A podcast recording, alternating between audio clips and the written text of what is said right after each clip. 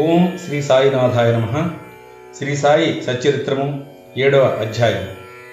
ఈ అధ్యాయంలో మనం పారాయణ చేయబోయే విషయాలు. అద్భుత అవతారం సాయిబాబా వైఖరి బాబా యోగాభ్యాసాలు ధౌతి ఖండయోగము బాబా సర్వాంతర్యామిత్వము కారుణ్యము కుష్ఠరోగ భక్తుని సేవ కబర్డే కుమారుని ప్లేగు వ్యాధి బాబా పండరి ప్రయాణం. అద్భుత అవతారం. సాయిబాబా హిందూ అన్నచో వారు మహమ్మదీయుని వల్లే కనిపించేవారు. మహమ్మదీయుడు అనుకున్నచో హిందూ మతాచార సంపన్నుడిగా కనిపించేవారు. ఆయన హిందువా లేక మహమ్మదీయుడా అన్న విషయం ఇతిమిత్తంగా ఎవరికీ తెలిసేది కాదు. బాబా శాస్త్రోక్తంగా హిందువుల యొక్క శ్రీరామనవమి ఉత్సవాన్ని జరిపేవారు. అదే కాలంలో మహమ్మదీయుల చందనోత్సవాన్ని జరపడానికి అనుమతించేవారు. ఈ ఉత్సవ సమయమందు కుస్తీ పోటీలను ప్రోత్సహించేవారు. గెలిచిన వారికి మంచి బహుమతులు కూడా ఇచ్చేవారు. గోకులాష్టమి నాడు గోపాల కాలోత్సవం జరిపించేవారు. ఈదుల్ ఫితర్ పండగ నాడు మహమ్మదీయుల చేత మసీదులో నమాజ్ చేయించేవారు. మొహర్రం పండగకు కొంతమంది మహమ్మదీయులు మసీదులో తాజియా లేదా తాబూతు నిలిపి కొన్ని దినాలు దాన్ని అచ్చట ఉంచి పిమ్మట గ్రామంలో ఊరేగించమనేవారు నాలుగు దినముల వరకు మసీదులో తాబూతుని ఉంచడానికి బాబా సమ్మతించి ఐదవ నాడు నిస్సంకోచంగా దాన్ని వారే తీసేసేవారు. వారు మహమ్మదీయులన్నచో హిందువుల వలె వారి చెవులు పుట్టబడి ఉండేవి. వారు హిందువులన్నచో సుంతిని ప్రోత్సహించేవారు బాబా హిందువైనచో మసీదునందు ఎలా ఉండును? మహమ్మదీయుడైనచో ధుని అనే అగ్నిహోత్రాన్ని ఎలా వెలిగించి ఉండేవారు అదియేగాక తిరగలలో విసురుట శంఖముదుట గంట వాయించుట హోమం చేయుట భజన అన్న సంతర్పణ అర్ఘ్య బాధ్యాదులతో పూజలు మొదలైనవి మహమ్మదీ మతానికి అంగీకారం కాని విషయాలు మసీదులో జరుగుతుండేవి. వారు మహమ్మదీయులైనచో కర్మిష్ఠులకు సనాతనాచార పరాయణులైన బ్రాహ్మణులు వారి పాదాలపై సాష్టాంగ నమస్కారాలు ఎట్టు చేయుచుండేవారు. వారు ఏ తెగ వారిని అడగబోయిన వారెల్లరూ కూడా వారిని సందర్శించిన వెంటనే మూగవారు అగుచు పరవశిస్తుండేవారు. అందుచే సాయిబాబా హిందువో మహమ్మదీయుడో ఎవరునూ సరిగ్గా నిర్ణయించలేకుండేది. ఇది ఒక వింత కాదు. ఎవరైతే సర్వాన్ని త్యజించి భగవంతుని సర్వస్వ శరణాగతి అనురుస్తారో వారు దేవునితో ఐక్యమైపోతారు. వారికి దేనితోనూ సంబంధం కానీ భేదభావం కానీ ఉండదు. వారికి జాతి మతాలతో ఎట్టి సంబంధం లేదు. సాయిబాబా అట్టివారు. వారికి జాతులందు వ్యక్తులందు భేదం కనిపించకుండాను. ఫకీరులతో కలిసి బాబా మత్స్య మాంసాలు భుజించేవారు. వారి భోజన పళ్ళల్లో కుక్కలు మూతిపెట్టినను సణుక్కునేవారు కాదు. శ్రీ సాయి అవతారం చాలా విశిష్టమైనది అద్భుతమైనది. నా పూర్వ సుకృతం చేత వారి పాదాల చెంత కూర్చుని భాగ్యం నాకు లభించింది. వారి సాంగత్యం లభించుట నా అదృష్టం. వారి సన్నిధిలో నాకు కలిగిన ఆనంద ఉల్లాసాలు చెప్పనలవి కానివి. సాయిబాబా నిజంగా శుద్ధ ఆనంద చైతన్యమూర్తులు. నేను వారి గొప్పతనమును విశిష్టతను పూర్తిగా వర్ణించలేను. ఎవరు వారి పాదాలను నమ్మెదరో వారికి ఆత్మానుసంధానము కలుగును. సన్యాసులు సాధకులు ముముక్షువులు తదితరులు అనేక మంది సాయిబాబా వద్దకు వచ్చేవారు. బాబా వారితో కలిసి నవ్వుతూ సంభాషిస్తూ సంచరిస్తున్నప్పటికీ వారి నాలుకపై అల్లా మాలిక్ అల్లా మాలిక్ అనే మాట ఎప్పుడూ నాట్యం ఆడుతుండేది. వారికి వాద వివాదాలు కానీ చర్చలు కానీ ఇష్టం లేదు. అప్పుడప్పుడు కోపం వహించినప్పటికీ వారు ఎల్లప్పుడూ కూడా శాంతంగాను సంయమనంతోనూ ఉండేవారు. ఎల్లప్పుడూ పరిపూర్ణ వేదాంత తత్వాన్ని బోధిస్తూ ఉండేవారు. ఆఖరి వరకు బాబా ఎవరో ఎవరికీ తెలియలేదు. వారు ప్రభువులను భిక్షుకులను ఒకే రీతిగా ఆదరించేవారు. అందరి అంతరంగముల యందు గల రహస్యాలన్నీ బాబా గారికి తెలుసు. బాబా ఆ రహస్యాలను వెలుగుచ్చగానే అందరూ కూడా ఆశ్చర్యమగ్గులయ్యేవారు వారు సర్వజ్ఞులైనప్పటికీ ఏమీ తెలియని వారి వలె నటించేవారు. సన్మానములు అన్నచో వారికి ఏమాత్రమూ ఇష్టం లేదు. సాయిబాబా నైజము అట్టిది. మానవ దేహంతో సంచరించినప్పటికీ వారి చర్యలను బట్టి చూడ వారు సాక్షాత్తు భగవంతుడియే చెప్పవలను. వారిని చూసిన వారందరూ వారు షిరిడీలో వెలసిన సాక్షాత్తు భగవంతుడినే అనుకునేవారు. వట్టి మూర్ఖుడనైన నేను బాబా మహిమలను ఎలా వర్ణించగలను అని హేమాడ్ పంత్ సాయిబాబా వైఖరిలా తెలియజేస్తున్నారు. సాయిబాబా వైఖరి. షిరిడి గ్రామంలో ఉన్న శని గణపతి పార్వతీ శంకర గ్రామదేవత మారుతి మొదలగు ఆలయాలన్నింటినీ తాత్యా పాటిల్ ద్వారా బాబా మరమ్మతులు చేయించారు. వారి దానగుణము ఎన్నదగినది. దక్షిణ రూపంగా వసూలైన పైకం అంతా కూడా ఒక్కొక్కరికి రోజు ఒక్కంటికి యాభై రూపాయలు ఇరవై రూపాయలు పదిహేను రూపాయల చొప్పున ఇష్టం వచ్చినట్లు పంచిపెట్టేసేవారు. బాబాను దర్శించిన మాత్రమున ప్రజలు శుభాలు పొందేవారు. రోగులు ఆరోగ్యవంతులయ్యేవారు. దుర్మార్గులు సన్మార్గులుగా మారేవారు. కుష్టివారు కూడా రోగవిముక్తులయ్యేవారు. అనేకులకు కోరికలు నెరవేరుతుండేవి. ఎటువంటి మందులు పసరులతో పని లేకుండానే గుడ్డివారికి దృష్టి వచ్చేది. కుంటివారికి కాళ్ళు వచ్చేవి. అంతులేని బాబా గొప్పతనమును సారమును ఎవరనూ కనుగొనకుండిది వారి కీర్తి నలుమూలలా వ్యాపించింది. అన్ని దేశాల నుండి భక్తులు షిరిడీకి తండోపతండాలుగా రాసాగారు. బాబా ఎల్లప్పుడూ ధునికి ఎదురుగా ధ్యానమగ్నులై కూర్చునేవారు. ఒక్కొక్కప్పుడు మలమూత్ర విసర్జన కూడా అక్కడే చేసేవారు. ఒక్కొక్కప్పుడు స్నానం చేసేవారు మరొకప్పుడు స్నానం లేకుండానే ఉండేవారు. తొలి దినాల్లో బాబా తెల్లటి తలపాగా శుభ్రమైన దోవతి చొక్కా ధరించేవారు. మొదటి రోజుల్లో వారు వైద్యం చేసేవారు. గ్రామంలో రోగులను పరీక్షించి ఔషధాలు ఇచ్చేవారు. వారి చేతితో ఇచ్చిన మందులు అద్భుతంగా పనిచేస్తుండేవి. వారికి గొప్ప హకీం అంటే వైద్యుడు అని పేరొచ్చింది. ఈ సందర్భంగా ఒక ఆసక్తికరమైన సంఘటన చెప్పాలి. ఒక భక్తునికి కండ్లు వాచి మిక్కిలి ఎర్రబడ్డాయి. షిరిడీలో వైద్యుడు దొరకలేదు. ఇతర భక్తులు అతన్ని బాబా వద్దకు తీసుకొచ్చారు. సామాన్యంగా అట్టి రోగులకు అంజనములు ఆవు పాలు కర్పూరం వీటితో చేసిన ఔషధాలు వైద్యులు ఉపయోగిస్తారు. కానీ బాబా చేసిన చికిత్స విలక్షణమైనది. నల్ల జీడి గింజలను నూరి రెండు మాత్రలుగా చేసి ఒక్కొక్క కంటిలో ఒక్కొక్క దాన్ని పెట్టి గుడ్డతో కట్టుకట్టారు.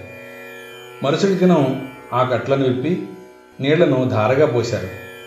కళ్ళలోని ఉసి తగ్గి కంటిపాపలు తెల్లబడి శుభ్రమయ్యాయి. నల్లజీడి పిక్కలను నూరి కండ్లలో పెట్టినా సరే సున్నితమైన కండ్లు మండనే లేదు. అటువంటి చిత్రములు అనేకాలు కలవు కానీ అందు ఇదొకటి మాత్రమే చెప్పబడింది. బాబా యోగాభ్యాసాలు. సాయిబాబాకు సకల యోగ ప్రక్రియలు తెలుసు. ధౌతి ఖండయోగము సమాధి మొన్నగు షడ్విధ యోగ ప్రక్రియలందు బాబా గారు ఆరితేరినవారు. అందులో రెండు మాత్రం ఇక్కడ వర్ణించబడ్డాయి. ఒకటవది ధౌతి. మసీదుకి చాలా దూరంలో ఒక మర్రి చెట్టు కలదు. అక్కడ ఒక బావి కూడా కలదు. ప్రతి మూడు రోజులకు ఒకసారి బాబా అచ్చటికి పోయి ముఖ ప్రక్షాళన స్నానం చేస్తుండేవారు. ఆ సమయంలో బాబా తన ప్రేవులను బయటికి విడలగక్కి వాటిని నీటితో శుభ్రపరిచి పక్కనున్న నేరేడు చెట్టుపై ఆరవేయట సిరిడిలోని కొందరు కళ్ళారా చూసి చెప్పారు కూడా. మామూలుగా ధౌతి అనగా మూడు అంగుళముల వెడల్పు ఇరవై రెండున్నర అడుగుల పొడవు గల గుడ్డను మృంగి కడుపులో అరగంట వరకు ఉండనిచ్చి పిమ్మట తీస్తారు. కానీ బాబా చేసిన ధౌతి చాలా విశిష్టము అసాధారణమైనది. రెండవది ఖండయోగం. బాబా తన శరీర అవయవాలన్నీ కూడా వేరు చేసి మసీదులో వేరు వేరు స్థలాల్లో విడిచిపెట్టేవారు. ఒకనాడు ఒక పెద్ద మనిషి మసీదుకు పోయి బాబా అవయవాలు వేరు వేరు స్థలాలందు పడి ఉండటం చూచి భయ కంపితుడై బాబాను ఎవరో కూనీ చేశారనుకుని గ్రామ మునసపు వద్దకు పోయి ఫిర్యాదు చేయ నిశ్చయించుకున్నాడు. కానీ మొట్టమొదట ఫిర్యాదు చేసిన వానికి ఆ విషయం గురించి కొంచెమైనా తెలిసి ఉంటుందని తననే అనుమానిస్తారని భయపడి ఊరుకున్నాడు. మరుసటి దినం అతడు మసీదుకు పోగా బాబా ఎప్పటి వలె హాయిగా కూర్చొని ఉండటం చూచి ఆశ్చర్యపడ్డాడు. ముందు దినము తాను చూసిందంతా కూడా భ్రాంతి అని అనుకున్నాడు. చిరుప్రాయం నుంచి కూడా బాబా వివిధ యోగ ప్రక్రియలు చేస్తుండేవారు. వారి యోగస్థితి ఎవరికి అంతుపట్టినది. రోగుల వద్ద నుంచి డబ్బు పుచ్చుకొనక ఉచితంగా చికిత్స చేస్తుండేవారు. ఎందరో పేదలు యథార్థులు వారి అనుగ్రహం వల్ల స్వస్థత పొందేవారు. నిస్వార్థంగా వారు చేయు సత్కార్యముల వల్లనే వారికి గొప్ప కీర్తి వచ్చింది. బాబా తన సొంతం కొరకు ఏమీ చేయక ఇతరుల మేలు కొరకే ఎల్లప్పుడూ పాటుపడేవారు. ఒక్కొక్కప్పుడు ఇతరుల వ్యాధిని తమపై వేసుకుని ఆ బాధను తాను అనుభవించేవారు. అటువంటి సంఘటన ఒకదాన్ని ఈ దిగువ పేర్కొంటాను. దీనిని బట్టి బాబా యొక్క సర్వజ్ఞత దయార్థ హృదయం విదితమవుతుంది అన్నారు హేమట్ పంత్. బాబా సర్వాంతర్యామిత్వము కారుణ్యము. పంతొమ్మిది వందల పదవ సంవత్సరం ఘనత్రయోదశి నాడు అంటే దీపావళి పండుగ ముందు రోజున బాబా ధుని వద్ద కూర్చుండి చలి కాచుకుంటున్నారు. దునిలో కట్టెలు వేస్తున్నారు. ధుని బాగా మండుతోంది. కొంతసేపు అయిన తర్వాత హఠాత్తుగా కట్టెలకు బదులుగా తన చేతిని ధునిలో పెట్టి నిశ్చలంగా ఉండిపోయారు. మంటలకు చేయి కాలిపోయింది. మాధవుడు అనే నౌకరు మాధవరావు దేశపాండే దీన్ని చూసి వెంటనే బాబా వైపు పరిగెత్తారు. మాధవరావు దేశపాండే బాబా నడువును పట్టుకుని బలంగా వెనక్కి లాగాడు. దేవా ఇట్లా ఎలా చేసిద్రి అని బాబాని అడిగారు. మరి ఏదో లోకంలో ఉండినట్లుండిన బాబా బాహ్య స్మృతి తెచ్చుకుని ఇక్కడకు చాలా దూరంలో ఒక కమ్మరి స్త్రీ తన బిడ్డను ఒడిలో ఉంచుకుని కొలివి ఊదుతోంది. అంతలో ఆమె భర్త పిలిచాడు తన ఒడిలో బిడ్డ ఉన్న సంగతి మరిచి ఆమె తొందరగా లేచింది. బిడ్డ మండుచున్న కొలువులో పడింది. వెంటనే నా చేతిని కొలువులోకి దూర్చి ఆ బిడ్డను రక్షించాను. నా చేయి కాలితే కాలింది. అది నాకంత బాధాకరం కాదు. కానీ అక్కడ బిడ్డ రక్షింపబడెను అనే విషయం నాకు ఆనందం కలుగజేస్తోంది అన్నారు బాబా. కుష్ఠురోగ భక్తుని సేవ. బాబా చేయి కాలిన సంగతి మాధవరావు దేశపాండే ద్వారా తెలుసుకున్న నానాసాహెబ్ చాందోర్కర్ గారు వెంటనే బొంబాయి నుంచి డాక్టర్ పరమానంద్ అనే ప్రఖ్యాత వైద్యుని వెంటబెట్టుకుని వైద్య సామగ్రితో సహా హుటాహుటిన షిరిడీ చేరారు. చికిత్స చేయడానికే డాక్టర్కు కాలిన తమ చేయిని చూపమని బాబాను నానా కోరారు. బాబా అందరికి ఒప్పుకోలేదు.